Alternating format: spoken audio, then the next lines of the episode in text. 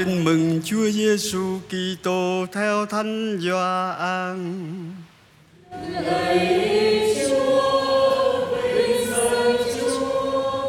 Khi ấy những người Do Thái tranh luận với nhau rằng làm sao ông này có thể lấy thịt mình mà cho chúng ta ăn được. Bấy giờ Đức Giêsu nói với họ: Thật, ta bảo thật các ngươi, nếu các ngươi không ăn thịt con người và uống máu Ngài, các ngươi sẽ không có sự sống trong các ngươi. Ai ăn thịt ta và uống máu ta thì có sự sống đời đời và ta ta sẽ cho kẻ ấy sống lại ngày sau hết. Vì thịt ta thật là của ăn và máu ta thật là của uống. Ai ăn thịt ta và uống máu ta thì ở trong ta và ta ở trong kẻ ấy. Cũng như cha là đấng hằng sống đã sai ta, nên ta sống nhờ cha thì kẻ ăn ta, chính người ấy cũng sẽ sống nhờ ta. Đây là bánh bởi trời xuống không phải như cha ông các ngươi đã ăn manna và đã chết ai ăn bánh này sẽ sống đời đời người giảng dạy những điều này tại hội đường Capharnaum. Đó là lời Chúa. Lời Chúa Kitô, lời Chúa. Câu chuyện diễn ra ở Damas là câu chuyện chúng ta thường được nghe vào dịp lễ Thánh Phaolô trở lại. Nhưng mà hôm nay nghe câu chuyện này trong bối cảnh của mùa phục sinh thì à, tôi muốn chia sẻ suy niệm về câu chuyện này với anh chị em. Câu chuyện này rất gần gũi với hoàn cảnh đất nước, con người Việt Nam và có thể chúng ta đã từng gặp ở trong đời sống theo cái bối cảnh riêng của mỗi người câu chuyện này có thể được nhìn từ phía thiên chúa cùng một đấng phục sinh xuất hiện cho hai nhân vật ở hai phía đối lập là Phaolô và Hanania và chính ờ, đấng phục sinh này đã làm cho cả hai nhân vật này hoán cải. Phaolô lâu nay tưởng mình làm đúng khi mà xin giấy tờ và dùng quyền hành cũng như khả năng của mình để đi truy bắt cái những người theo giáo phái Giêsu theo cái nhìn của do thái giáo, đây là một nhóm lạc giáo mới xuất hiện và có sự cạnh tranh nào đó với chính do thái giáo. Hanania đã biết tiếng của con người Phaolô, sau này là cái người bắt hại và gây phương hại cho hội thánh Chúa. Mà bây giờ Chúa lại sai mình đi đến gặp giúp cái người đó. Cái sự hoán cải nó được khơi lên trước hết là từ phía Chúa. Chúa hỏi Saul à, sao ngươi bắt bớ ta? À, ông là ai mà tôi lại à, bắt bớ? À, ta là cái người mà ngươi đang đi bắt bớ đó. À, hai cuộc đối thoại của ờ, đấng phục sinh với hai nhân vật. Một người đã làm sai mà tưởng mình làm đúng. Một người ở trong hội thánh không muốn tiếp xúc với kẻ thù của mình cái người đã làm hại cái hội thánh của mình mà bây giờ chúa lại sai mình đi đến đó. Do đó, đôi khi cái tính chất à, của ơn gọi nó rất là đặc biệt. Một cái người mà mình tưởng là thích hợp với đời sống gia đình thì có khi chúa lại gọi đi tu. Có một người có khi thích hợp với ơn gọi tu trì à, chúa lại gọi người đó à, lập gia đình. Và cái điều quan trọng không phải đi tu hay lập gia đình điều quan trọng là mình sống đúng cái ơn gọi mà Chúa kêu gọi mình. Phaolô đã thay đổi sách công vụ kể một cái chi tiết rất đáng cho chúng ta lưu ý.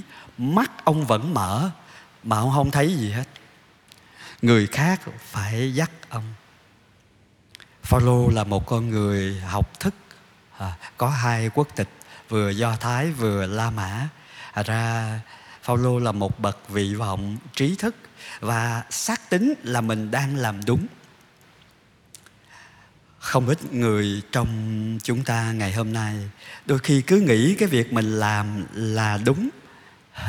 Nhưng mà không ngờ là cái việc mình làm lại gây phương hại cho cái cộng đoàn, cho cái tập thể với hiểu biết của Phaolô, với cái tính cách à, đa quốc tịch của Phaolô Phaolô là một người à, học cao, hiểu rộng và có nhiều cái mối tương quan. Và ông nghĩ là phải tiêu diệt những cái người theo ông Giêsu này là vì ảnh hưởng đến đạo Do Thái, cái sinh hoạt tôn giáo của mình. Và cứ thế ông làm và ông xin giấy tờ để triệt hạ cái nhóm uh, mới uh, tôn giáo mới xuất hiện đây theo cái nhìn của Phaolô.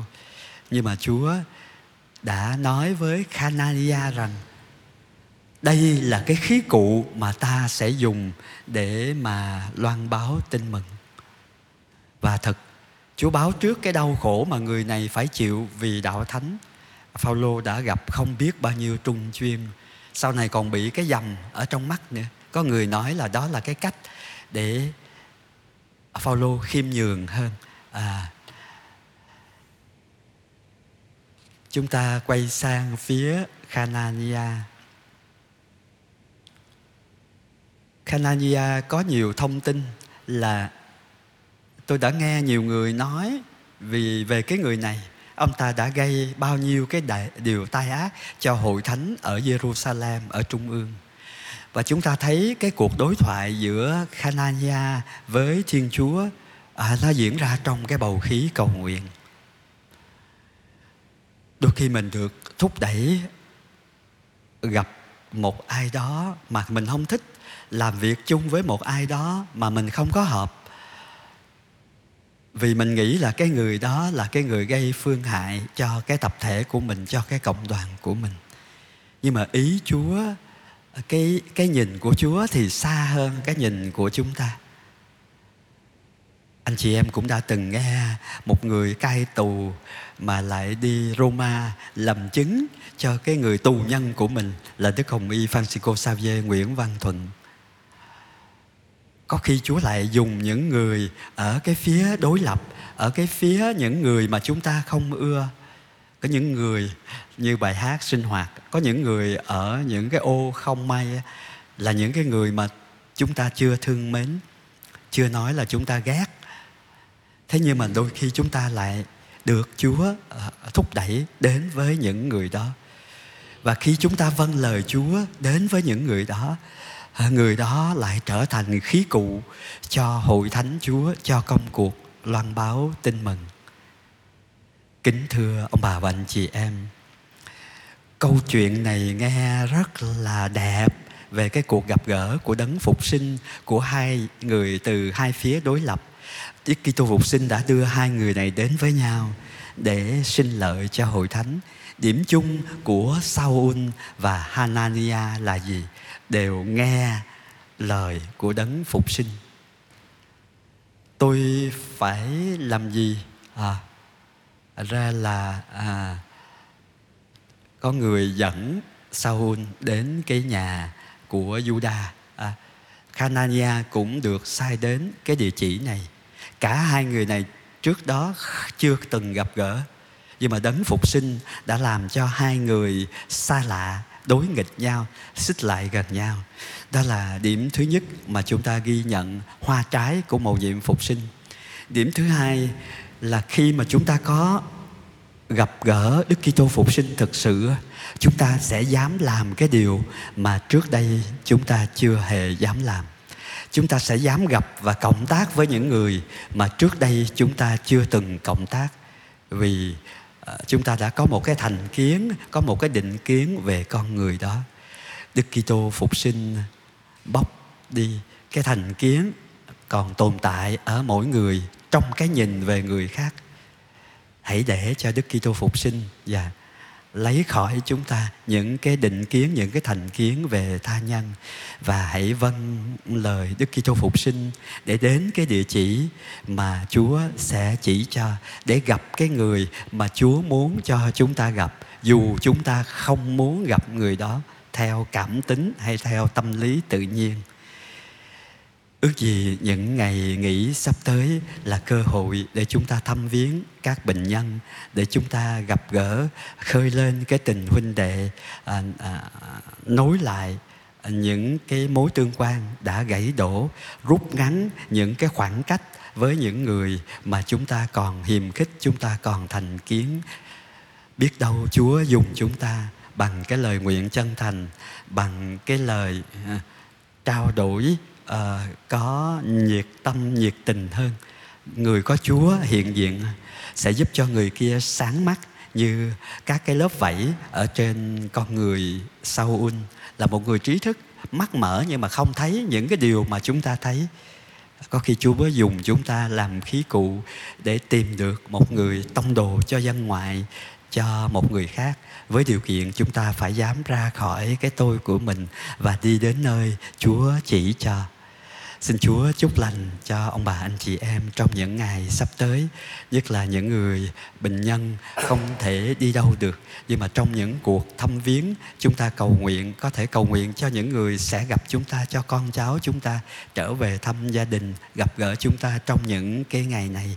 Chúng ta cầu nguyện cho họ à, chúng ta mang lại niềm vui chúng ta không chỉ là những người nhận cái sự chăm sóc của người khác, nhưng mà cũng có thể cầu nguyện cho người khác, khơi lên cái niềm vui, cái niềm hy vọng cho con cháu, cho những người chăm sóc chúng ta bên giường bệnh Xin Chúa Kitô phục sinh, chúc mừng, chúc lành cho tất cả chúng ta, để cái niềm vui phục sinh nó được diễn tả nhiều cách khác nhau trong những ngày của mùa phục sinh này.